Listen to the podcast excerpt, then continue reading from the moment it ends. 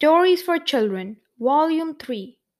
Today we're reading The Peshwa and the Farmer. Bajirao Peshwa was a great commander of the Maratha army. Once he was returning to his capital after fighting many successful battles. On the way, he camped with his army in Malwa. His soldiers were very tired and hungry after a long march. They did not enough, have enough food to eat. Bajirao called one of his captains and commanded, Go with a hundred armed soldiers to the countryside. Cut corn from the fields and bring it to the camp for our army. So the captain went to the countryside with a hundred armed soldiers. On the way, they met a farmer. The captain said to the farmer, Please take us to the biggest cornfield in the area. So the farmer took them to a very big cornfield. The captain ordered the soldiers to cut the corn and put it into their bags.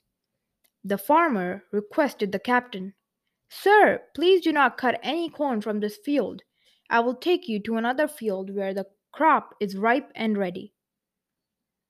So the captain and the soldiers went to the went with the farmer to another cornfield which was a few miles away from there. It was a small field.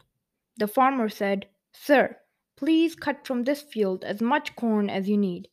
The captain angrily asked the farmer, why did you make us ride a long distance for this small field? This field is much smaller than the former one.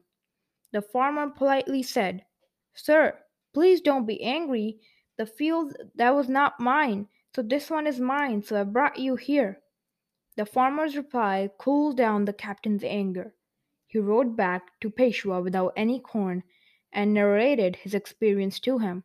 The Peshwa then realized his own mistake. He went to the farmer himself. He paid the farmer the price of corn in gold and collected all the corn from the field.